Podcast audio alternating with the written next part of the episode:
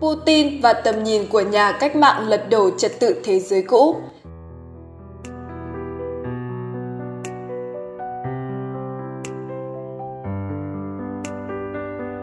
Sau khi Liên Xô sụp đổ, phương Tây đã tự cho rằng thế giới và tất cả chúng ta sẽ phải mãi mãi tuân theo sự sai khiến của nó. Khi đó, vào năm 1991, phương Tây theo đuổi ảo vọng rằng Nga sẽ không thể phục hồi sau những cú sốc kinh hoàng và sẽ tự tan rã.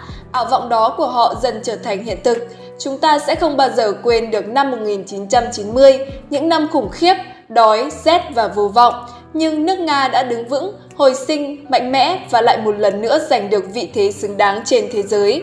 Trong suốt thời gian đó, phương Tây luôn tiếp tục tìm kiếm cơ hội mới để đánh chúng ta, làm suy yếu và tiêu diệt nước Nga. Điều này họ hàng ao ước là chia rẽ đất nước chúng ta, đẩy các dân tộc của chúng ta chống lại nhau và diệt vong họ, đẩy họ vào cảnh bần cùng và tuyệt chủng.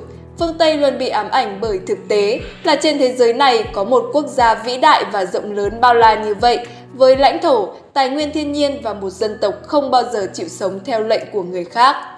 Phương Tây bất chấp mọi thủ đoạn nhằm duy trì hệ thống thuộc địa kiểu mới để được sống ký sinh và trên thực tế là để cướp bóc thế giới bằng sức mạnh của đồng đô la và quyền thống trị của công nghệ.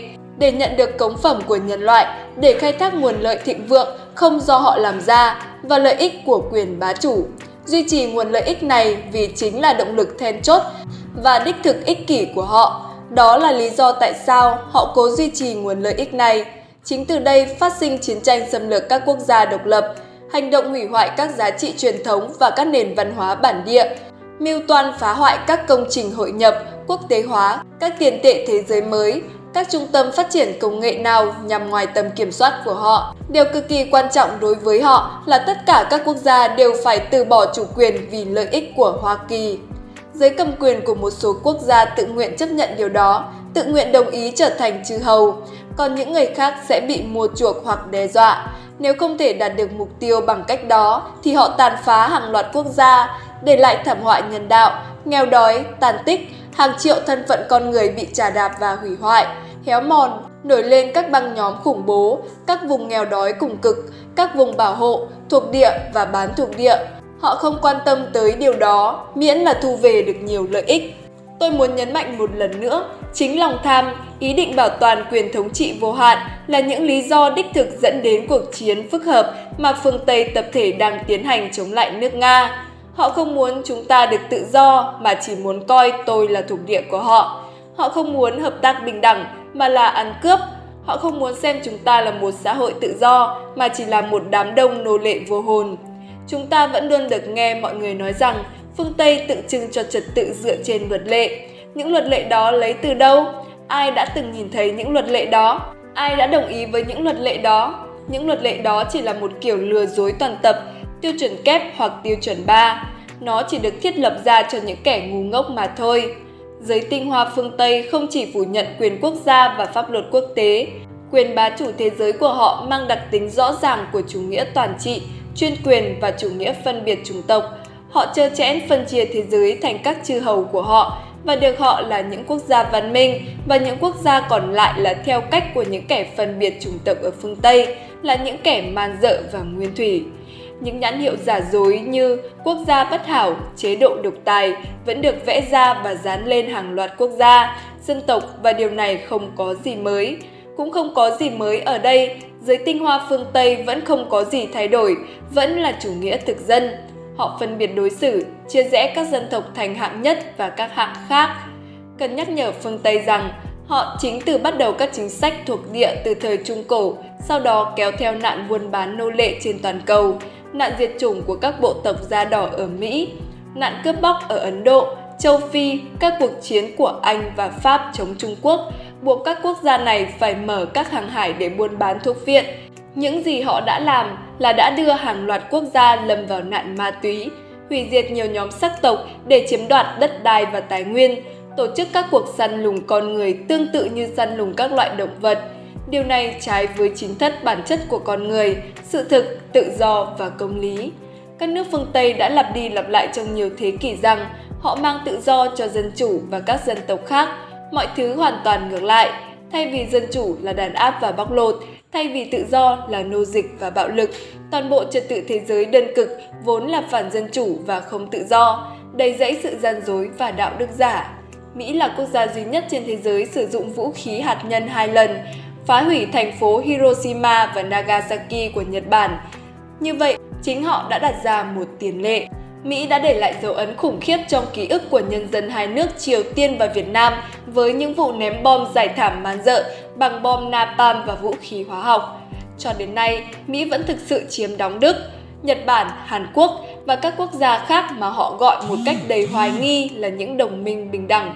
Tôi tự hỏi, đây là loại liên minh gì?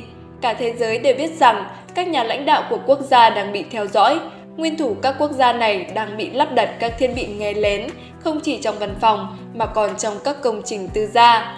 Đây là một sự sỉ nhục thực sự, một sự sỉ nhục đối với những người làm điều này, những người giống những nô lệ, âm thầm và ngoan ngoãn chịu đựng hành động thô lỗ này. Họ gọi những mệnh lệnh và những lời chỉ trích thô lỗ, sự xúc phạm các chư hầu và thể hiện tình đoàn kết Euro Đại Tây Dương. Họ gọi sự phát triển của vũ khí sinh học được thử nghiệm trên người sống, bao gồm cả ở Ukraine và các công trình nghiên cứu y học nhằm mục đích nhân đạo.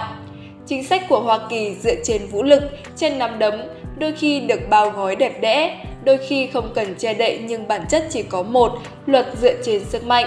Vì thế, họ triển khai và duy trì hàng trăm căn cứ quân sự ở mọi nơi trên thế giới, tiếp tục mở rộng NATO.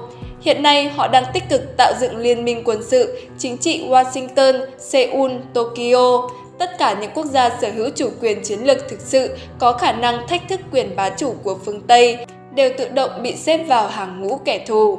Học thuyết quân sự Mỹ và NATO dựa trên những nguyên tắc này nhằm mục đích xuyên suốt và giành giật sự thống trị toàn diện, Giới tinh hoa phương Tây diễn giải các kế hoạch thuộc địa kiểu mới của họ theo lối đạo đức giả như vì mục đích hòa bình, kiềm chế hoặc những từ ngữ xảo quyệt khi xây dựng chiến lược đến chiến lược khác. Nhưng trên thực tế chỉ có ý nghĩa duy nhất là làm suy yếu bất kỳ trung tâm phát triển nào có chủ quyền, nhưng không thể nuôi sống con người bằng cách tiếp tục in đô la Mỹ và euro được – không thể sống bằng những mẩu giấy này, cũng không thể sưởi ấm ngôi nhà bằng cách thổi phồng vốn ảo tưởng của các mạng xã hội của phương Tây. Tất cả những gì tôi đang nói là quan trọng, nhưng không kém phần quan trọng, cũng không thể nuôi bất kỳ ai bằng tiền giấy mà là bằng thực phẩm. Cũng không sưởi ấm bằng những tài khoản vô hóa tăng cao này mà là bằng tài nguyên năng lượng. Rõ ràng là mô hình chủ nghĩa thực dân mới hiện nay cuối cùng sẽ bị diệt vong. Nhưng tôi xin nhắc lại rằng, những người chủ nghĩa thực sự, chủ nghĩa thực dân mới sẽ đeo bám nó đến cùng. Đơn giản là họ không thể đề xuất giải pháp cho thế giới, ngoại trừ việc bảo tồn hệ thống trộm cướp và lừa đảo. Trên thực tế, chủ nhân của chủ nghĩa thực dân mới đang phỉ báng quyền tự nhiên của hàng tỷ người, chiếm phần lớn nhân loại, tự do và công lý, quyền tự quyết định của tương lai chính mình. Giờ đây, họ đã hoàn toàn phủ nhận triệt đề các chuẩn mực đạo đức, tôn giáo và gia đình. Tôi nhắc lại, chế độ độc tài của giới tinh hoa phương Tây nhắm vào tất cả các xã hội, kể cả chính các dân tộc của các nước phương Tây. Đây là một thách thức cho tất cả mọi người.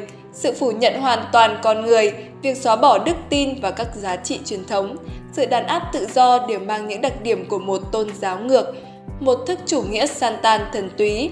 Trong bài giảng trên núi, Chúa Giêsu Kitô trong khi tố các tiên tri giả đã nói Nhìn vào hoa trái của họ sẽ biết họ là ai.